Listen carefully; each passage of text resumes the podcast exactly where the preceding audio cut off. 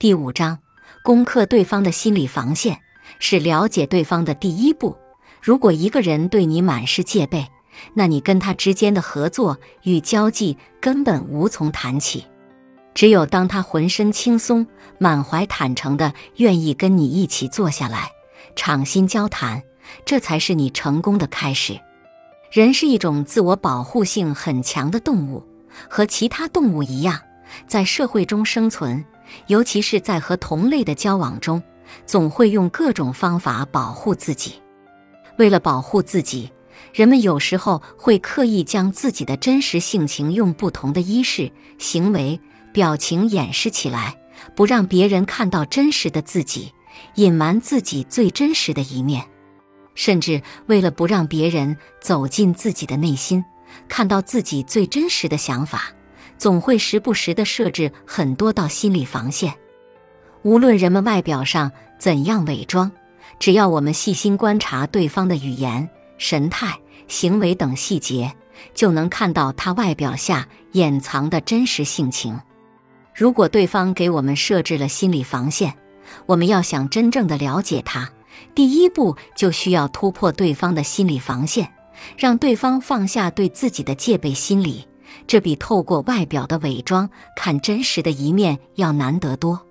人人都有戒备心理，尤其是当我们面对陌生人的时候，由于彼此不熟悉，自然就会给对方设置心理防线，这是自我保护意识在起作用。我们要如何才能攻克对方的心理防线？了解对方呢？销售界经常出现这样一种情况：年轻的销售员为了推销产品，常常是看到顾客进门就会赶紧主动迎上去，然后口若悬河、热情备至地向客户介绍产品。然而一天下来，年轻的销售员累得口干舌燥、眼冒金星，却卖不出几件商品。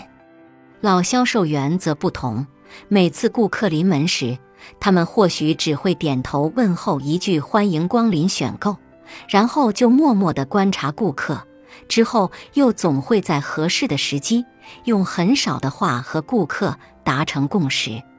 有人说，是因为老销售员积累了很多经验，才有很好的销售技巧。